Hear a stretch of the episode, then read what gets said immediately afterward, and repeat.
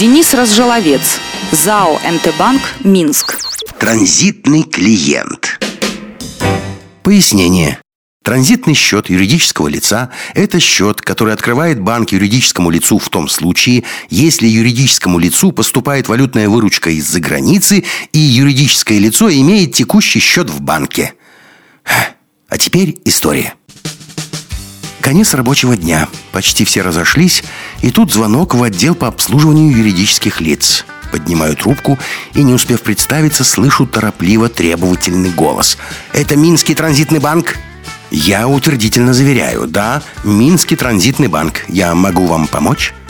Да, откройте мне транзитный счет.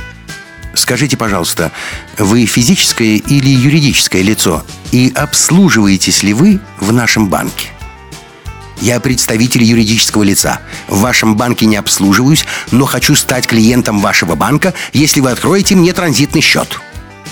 Мы можем открыть вам транзитный счет только в том случае, если вы будете являться клиентом нашего банка, и вам поступит валютная выручка, объясняю я.